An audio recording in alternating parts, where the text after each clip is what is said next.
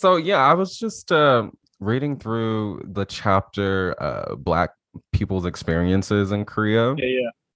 Um, really, really interesting. Um, I wasn't I, I wasn't shocked to hear of racism in Korea, but I was kind of shocked to there was one person who said um compliment the locals, tell them that their skin looks pale and white and whatnot. Yeah, yeah like what's going on with that? okay, yeah, for uh so for those unaware, uh Asian culture is historically it's always been about having lighter skin. Because historically, um the lighter your skin is, is a sign you're part of the wealthy nobility class, whereas those with a darker skin tone, you're a poor rice farmer, historically. So that same mentality is still around to this day, even in not just in Korea, but also India too, Japan, China, everywhere, Southeast Asia, Vietnam, still that same mentality of if you have lighter skin, you got money. Whereas you got darker skin, you broke. Mm. So, and so how does that you know how do how how does that make you know being a black person kind of you know a black traveler or a black visitor or whatever yeah how does that how does that i don't know compli- i don't know if it complicates the experience or, or whatnot or no, it doesn't uh for one again honestly for one i know my mindset look no matter what i do in korea i'm just i'm not i'm not korean so it won't matter anyway and second of all, for a lot, because I work with uh, the kids, I work, I'm an elementary school teacher. Hmm. So of hmm. course I got kids who are, you know, who had never seen a black person most of the time, some of them. So obviously when someone my skin tone comes around, it's like it kind of amazes them because that's when they see everything. Because again, you know, Korea is a homogenous country where yeah. everybody looks the same, everybody got the same hairstyles, same uh, skin tones, same features and everything. So when somebody new comes around, it's like, oh, it's a different story. Mm. Yeah, so I would say anybody, with those darker skin tone, don't be afraid or intimidated about traveling in Asia because again, um, it's just a culture. Don't feel bad. It's just it's just how it is historically. That's not going to change anytime soon. Yeah, yeah. And so, kind of tell me, like, sure. you you you you mentioned it in like the beginning of the of the book, but kind of mm-hmm. tell me what was your inspiration for writing this book or yeah what kind of led you to write this book it is really more of a lack of uh content uh maybe you've seen this yourself like you know i know it's myself like during the mid late 2010s right you've seen a lot more black travel youtubers instagrammers uh blogs and stuff like that right but most travel content is usually done from white people white people usually be doing that you know, travel blogs and YouTube videos, and you know, there's some good, really good stuff. But again, like when it comes to travel, black people will face a different experience than a white person will ever face. And of course, being and another reason I decided to do it because since I got tired of you know wishing and hoping that somebody will make a black travel guide for black people, and I just say, you know, I'll just do my damn self. And my also goal is also to encourage more Black people to travel, so particularly African Americans, because we don't travel much. Except most of the time, at least for me, at least growing up, I never heard of any Black person traveling abroad that wasn't military. Yeah, yeah, and maybe one or two, but that's about it. That's all I can think of. About one or two. That's on my head. And you're you're remind me of where you're from. Uh, I lived everywhere from the U.S. I lived in Alabama, Washington State. Oh, my first residency was South Carolina. Okay. Uh, what what part of Alabama did where did you come from? Uh, Mobile. Oh, okay. Okay. I was um well not it's not near Mobile, but it's in lower Alabama. I was in like Daleville, Alabama. It's okay, okay, nice. It's like three hours away from Mobile. Um yeah, okay, okay. Um yeah, I think that's I think that's good that you were just like, yeah, I'm just gonna I'm gonna write this book. needs to be out there. Um, how so? How long have you been in Korea? Uh, since five years, since May 2016. Okay, and then uh, so uh, yeah, that's an, another kind of, I guess, um, amazing thing about it is that you so you wrote this book during COVID. Yes, both books. But oh, there's oh, there's yeah. two. Yeah, I probably. I think you may have seen it. Yeah, I wrote two books. My first book was in Incheon, South Korea last year. That was the first. Okay. Okay. And okay. I did start the second book in November 2020, but I had to put on pause because literally, funny enough, like every time I would do a research, by the time I got done my research, case numbers start going up. Oh god. So when I started uh, November 2020, I started researching. I went to Daegu around the time when case numbers were a little bit low. It was a little bit more safe to travel, right? Went to Daegu for a week, did some exploring, took pictures, yada yada. Came back, cases just started going up. Same thing in February. I went back. I went back in February of 2021. You know, went back, stayed for a week, did my research. As soon as I finished, case numbers went back up again. Hmm. So it was just you just had to kind of deal with the ups and downs of the case numbers and Yeah, to get because um, at the time, first book, well, first book, Incheon, I was living in the city, so it was a little bit easier, you know, travel around, getting around. Versus Daegu, that took a couple hours, you know, get over there to and back. So I couldn't just go every week or every day I wanted. Like I had to be legit careful. yeah, yeah, yeah. And this is also during a time uh, from last summer up into February of this year, 2021. I was stuck on. I was at home, like basically put on leave, basically with a Hmm. reduced salary. So I had li- limited income, so I couldn't really go out and do a whole lot of stuff. yeah so i don't know that like that's i think that's one thing that kind of scares me about traveling or just going to go live somewhere outside the us is like the Yeah. financial aspect of it um, yeah, no, I won't deny that. That does get scary. You know, trying to figure out, okay, how I'm gonna make money, how I'm gonna live, of course. Um, so I definitely say if anybody wants to, you know, consider traveling, looking abroad, like, definitely figure out what you're gonna do first, how you're gonna make money. Now, unless you have the skills to do like you know remote work, like coding or something like that, then you should be fine, of course. But uh, you shouldn't just jump on jump on on the bandwagon and think like, oh, I'm gonna do something, something similar like drop shipping, like everybody else has done. You know, because like yeah. because you got to be. is one of those realistic things. Okay, unless you can get a job somewhere working abroad, like maybe for an international company, or take your skills to another company, get like work visa, or like me, become ESL teacher. Yeah, so, so there, are ways to do it, but again, you always want to be smart about it before you go ahead and say, "I quit my U.S. living job to go live abroad." yeah yeah Possible, but and just do- well, you got to take a lot of planning. do you think you'll just continue to stay in korea or do you think you'll travel somewhere else Uh, I was definitely staying in Korea for the foreseeable future until I'm, basically I say I'm done with Korea. I want to go. I want to go somewhere else. Hmm, hmm. and Yeah. were no, please were you all did you always want to be a writer or did this just is this something that just happened Oh, excuse me. Um, I didn't know I was going to be a writer. Really. I, I mean, I did like you know, I did enjoy writing occasionally. Like in college, I wrote video game reviews for my newspapers and stuff for the school newspapers. But I never thought I would turn it into like a side hustle. You know what I mean? yeah yeah yeah yeah what was amazing. for me. what has been the response to your books and, and yeah just in general um Uh, Yeah. Definitely positive, feedback. People definitely interest for sure. A lot of black people and also some non-white people, you know, have a general interest in the book. Um, of course, there was confusion. Like I actually remember um, what I used was IG promotions, you know, to promote the book, right? Both books. I had some posts from people saying confused, like, "What? What is this? Why did you make this?"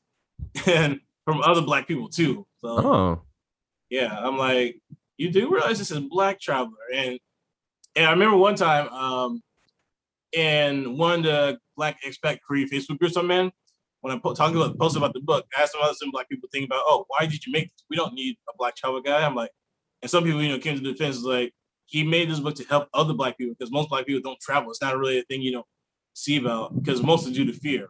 yeah. And yeah. I try to explain to him, I try, I try to explain to him, hey, it's really just a simple travel guy you find anywhere else, but it's more somebody who looks like me, look looks like you and me. yeah yeah yeah. Yeah. And you you you use the word expat. Could you explain what that what that word means? Yeah, uh, basically, being an expat is like a citizen from one country, you particularly from the Western countries, goes living in another country for a certain amount of time, for a year or two or more. what has been Yeah. some of your your most i guess fun experiences in korea so far even with covid happening or yeah Definitely um, going out because Korea is very mountainous. It's like one of those. Uh, the Korean Peninsula is known for its hills and mountains, so hiking I got into hiking a lot, especially uh, living here.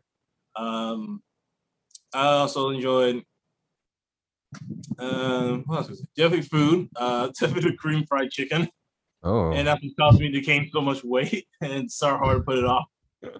It's that good. Um, and I say that because also, uh, for those who don't know, uh, South Korea, they love their fried chicken. Like, it's I would say it's more stereotypical than black people. No, like real talk. Like anywhere you go in Korea, no matter where you walk, you will find a chicken restaurant anywhere in Korea. I guarantee it. Why is that? Do you know? Uh, well, historically, I would say it started um during the Korean War when African American soldiers came through and he sold started making fried chicken, you know, to sell to Koreans and uh, cit- other U.S. soldiers, white guys, white soldiers, right? Wow. And now I don't think historically Koreans they never really fried chicken like that, like we do. It's, it's never been a thing in Korea for a long time until like the 50s, 60s. And what makes chicken easy because in South Korea, um, they don't really they never really had like kind of what we call social security. They never had social security. Because usually, you know, in most Asian countries, like the grandparents, when they get old, to go live with the children, right? So that's always been the thing. But since that's not much of a thing anymore, and when people lost their jobs during like I think like Asian crisis, something like that, um, many Koreans just ended up open chicken restaurants because it's like it's so easy to open up one. Because uh, Lowe's is like a pretty low barrier of entry. Like anybody could open up a chicken restaurant to get the capital. You can either open a franchise or an independent shop. Wow. So it's uber competitive. So like it's, Okay. it's not surprising if someone goes belly up or like it's barely breaks even. So the competition is pretty hard. Yeah, because because is it just because there's so many or Yeah, there's this. There's so many. And I think it got so crazy. I think really the Korean government had to like step in and put like I guess rules and regulations of where you could open up a restaurant that's not too close to like you know apartments whatnot because they're getting pretty close to said apartments to housing areas. Hmm. Um, yeah, and so like I said, it's pretty it's pretty common. Usually those who are counting, I guess you say retirement age, usually the fifties, people in the fifties and whatnot, sixties, would open up either a chicken restaurant, cafe, uh, coffee cafe. Yeah, Because yeah. uh, again, most people just don't have retirement, so that's the chicken restaurant is usually their retirement. I don't really go out as much. I mean, I never really did before, but now I just don't because of the pandemic. Recently, unfortunately, at the time of recording, uh, the Delta variant showed up around the second week of July, Mm. So of course, I, I really don't be careful. I gotta be careful. Uh, yeah, I was just gonna ask you how is COVID Yeah. there, but I guess that answers that. Yeah, Uh, it was it was crazy. Like um, they had especially when it broke out. Like I was I was in a different city at the time.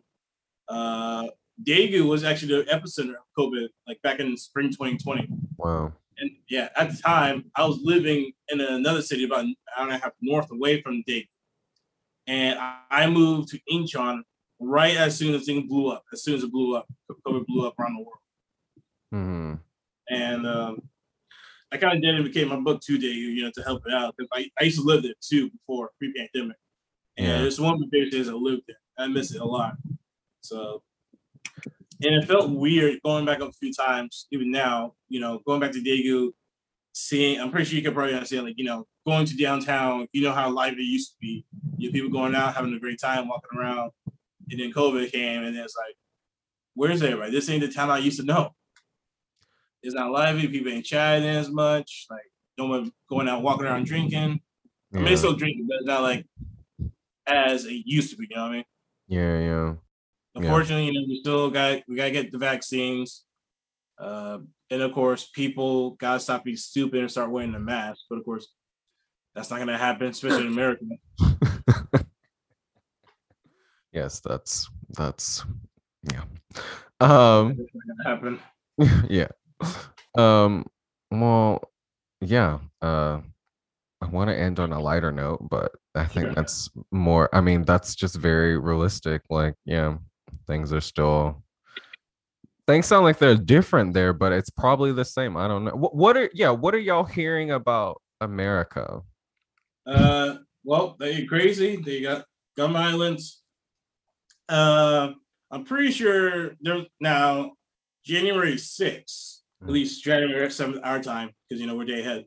Mm. Uh, when I woke up, like I was shocked to see. Well, I mean, I wasn't shocked, that, you know, time how time things was gonna happen. But I was shocked to you know hear the news, and that made worldwide news. Of course, kids you didn't know, Mm. what happened the Capitol riot, and, and of course, you know, the people. Let me put it this way: so when Trump was president, uh, there was a little bit a mixture of him being popular, mostly because of North Korea, because how did he, I guess you say, handled North Korea.